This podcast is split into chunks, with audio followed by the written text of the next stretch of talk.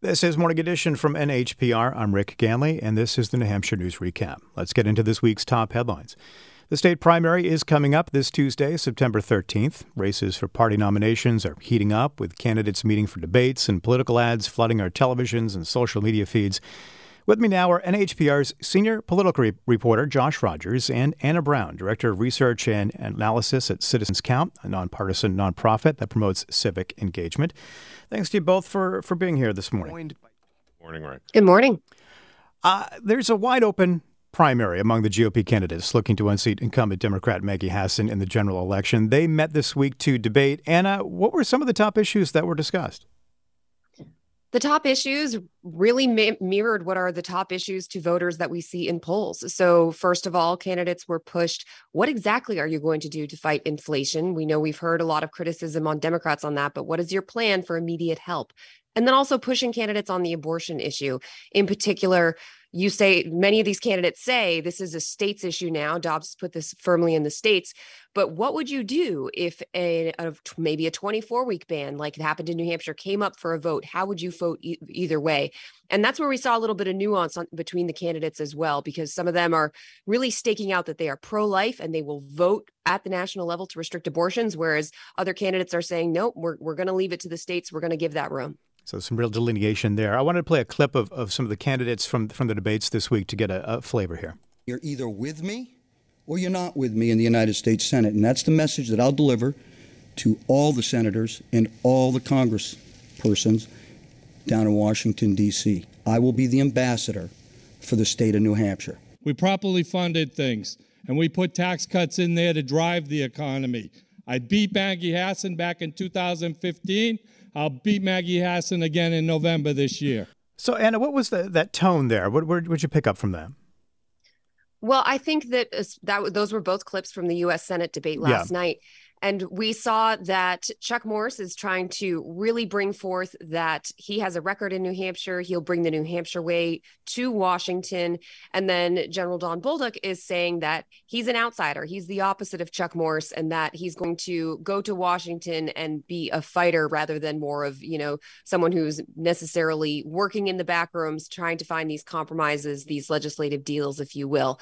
So that, and that was largely the tone of last night's debate, I would say. And the tone of of many of these primaries has been the idea of are we going to go for more moderate uh, maybe more collaborative Republican candidates, or are we going to have farther right candidates who are looking to be more combative against Democrats? Retired Army General Don Bolduc has been leading in the polls, and last week, former President Trump seemed to toy with the idea of, of giving Bolduc his endorsement. And then yesterday, Governor Sununu did give Chuck Morse his endorsement. Tell us more about that, Josh. Well, the governor's endorsement of uh, Chuck Morse is probably a long time coming, and it does make sense given both men's record at the state house, uh, really working together on shared priorities, be it tax cuts, school choice, gun rights, and you know, for Chuck Morse, this, this you know bolsters his central campaign thesis that, as Anna mentioned, he's going to take the approach he's taken in Concord and bring that to Washington. And you know, be, to be frank, that that message doesn't appear to be enthralling voters, given where Chuck Morse has been sitting in the polls, a distant second to Don Bolduc. But for undecided voters, and you know, we don't really know how many independent voters are going to cast ballots in the Republican primary. That's really where all the action is. There's there really aren't meaningful uh, Democratic primaries.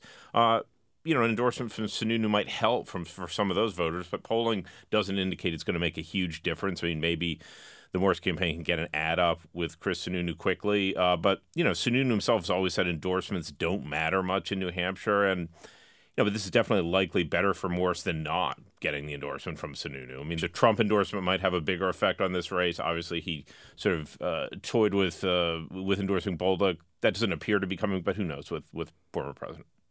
And uh, you can can you talk a little bit more about more establishment Republicans like Sununu pushing for Morse, and then uh, of course the the tide seeming to be with, with Don Bolduc at this point. We are seeing a lot of national money from the Republican establishment, the Republican Senatorial Committee, coming in and supporting Chuck Morse in New Hampshire because they have the view that he definitely would be a competitive candidate against Maggie Hassan, which is what Sununu has said.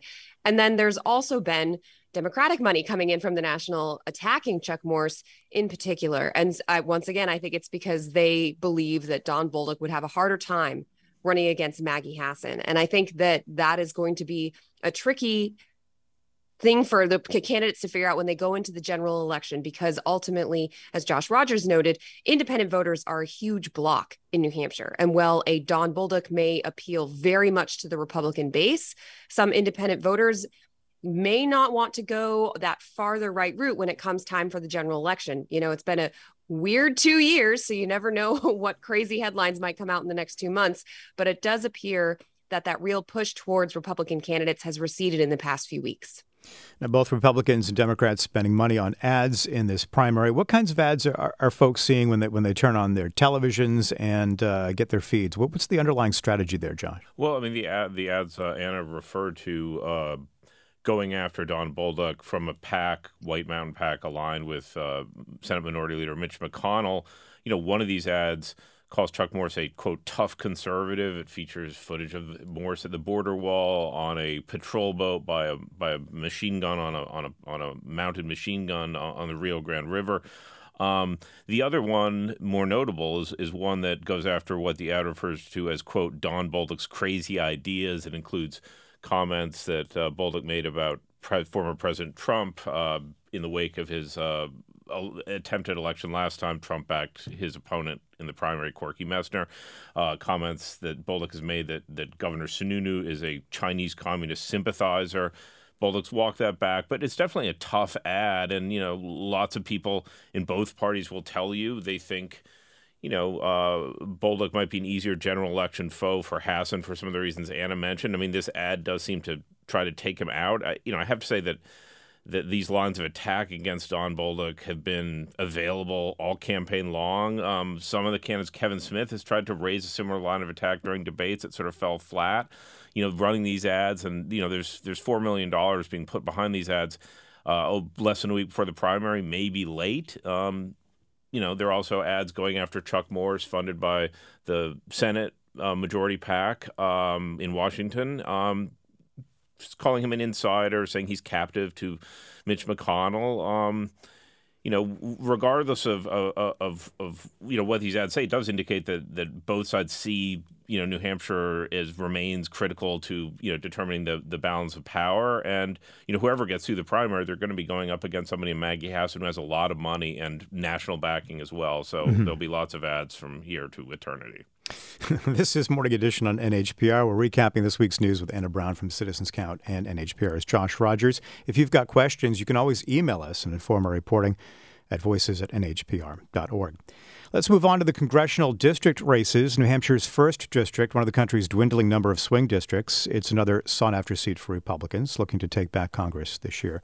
Now, the five main Republican candidates met to debate several times this week as well. Anna, can you give us a brief overview of some of the issues that, that those candidates talked about in their debate? As I mentioned, inflation and abortion definitely played large again. Russell Prescott in the first district congressional debate was one of the candidates to put forward the idea of a balanced budget amendment. That's something that I've heard come up in a couple of these Republican debates. The idea of, you know, uh, we haven't balanced the federal budget since Clinton in the 90s. Maybe that's someone we, something we should bring back. And then also the abortion issue, once again, which provided an opportunity for Tim Baxter to really come out swinging against the other candidates and say that I am the only completely pro life candidate who has come on this stage and said that I am going to vote in favor of national abortion restrictions. Whereas Karoline Leavitt, for example, another candidate said, I'm not going to talk about hypothetical legislation. And so leaving it a little vague, you know, if there was a heartbeat bill, if there was a 20 week ban, if there was a 24 week ban that came before Congress, how would they actually vote? Because it's one thing to say, I think this belongs in the states. It's another thing to say, all right, I'm pro life, but I will vote against a federal ban because of states' rights. But yeah, the first congressional district was definitely a much spicier debate. So, with the candidates largely in agreement, though, on, on, on most far right issues, what, what's the race going to boil down to here? I definitely think that we saw a big difference in temperament between candidates in the first congressional district race. So, for example, Matt Mowers definitely comes across as very even keeled, maybe even moderate this time around compared to some of the other candidates, which is interesting because he did get President Trump's endorsement in 2020. Karoline Leavitt has a very strong, very fiery persona that she brings forth. She worked under Kayleigh McEnany, and you can definitely see that influence in how she presents herself. And then Russell Prescott, of course, is trailing in the polls, but has really put himself forth as more of a pragmatic candidate, as someone who's not as partisan. But it really does look like, if you look at the polls, that it's becoming a very tight race between Mowers and Karoline Leavitt. And then there has been some theory that maybe Gail Huff Brown will be able to sort of slide in because she's escaping the negative attacks between Mowers and Leavitt. I can't speak for everyone in New Hampshire, but I know my mailbox in particular has been flooded with attacks against both Mowers and Leavitt. So, uh, so Gail Huff Brown, maybe more moderate, maybe she'll be able to attract some voters who are turned off by all the negativity. Yeah. Josh, you've been following the three Republicans competing for the second district nomination George Hansel, Bob Burns, uh, Lily Tang Williams. Here they are in a debate at uh, New England College this week. Doing this. And I'm the only person on this stage who can say that. We've had too many nice guys running, and it's about time that we get somebody out there that's willing to take her on and be a little mean. If you don't want us to become like China, I'll be the best one go to Congress. Josh, uh, how is this race shaping up? Well, you know, in some ways, this race could almost be a case study. You have Bob Burns sort of embracing Trumpism, you know, America first, uh, get a little mean. You know, Hansel, uh, mayor of Keene, a more moderate candidate backed by Governor Sununu, emphasizing his record at the local level. Lily Tang Williams really you know, libertarian uh, by nature. So, kind of three types of Republicans. You could kind of put it on a chart, but you know, these races are run in real life, and polls do show Bob Burns up. Plenty of observers, you know, say George Hansel could be a better fit for the district, which is the more liberal of New Hampshire's two congressional districts. You know, he supports abortion rights for the first six months of pregnancy. You know, milder nature, but you know, this is a primary. Activist support is critical, and um, you know, we'll see. Okay. We've talked a lot about the Republican races because those, of course, are the most competitive happening in the primary. But what about the, the Democrats running for Senate, CD1, CD2? Uh, and uh, Josh, what, what did we hear from them this week, just briefly? Josh? Well, I mean, from the from the federal uh, at the federal level, we're hearing a lot about what they've sort of delivered for New Hampshire, be it you know broadband money. Um, Senator Hassan was talking about a, a, bill dealing with veterans that that passed uh, unanimously. Um, you know, they, they we will get a more sharper edge message from them, you know, come Tuesday. But you know, this week they've been talking about sort of essentially like what what we're delivering. Sure. How how about you, Anna? Well, I was just going to note that the uh, the Democratic candidates Hassan, Pappas, and Kuster have not really had to go on the attack against their Republican opponents yet because there's so much outside money doing it for them. Yeah. So the ads that they're coming out from them are very positive, focused on their accomplishments, what they've done. As Josh mentioned, Pappas has come out with an ad talking about how he's taking on high prescription drug prices, taking on big oil, which perhaps is looking to speak to the older demographic of New Hampshire's voters, particularly with prescription drug prices. That's been a very long standing concern, particularly for uh, older residents and, you know, can mm-hmm. Medicare, Medicare and Medicare Medicaid, how are they going to be able to negotiate prices? All right, we're going to have to leave it there. NHPR's Josh Rogers and Anna Brown, Director of Research and Analysis for Citizens Count. Thank you both so much for joining us. Thank you. You can find all the stories we talked about on this week's recap and more at nhpr.org. And don't forget, we'll have a fresh recap for you as we get to next Friday as well. This is Morning Edition from NHPR.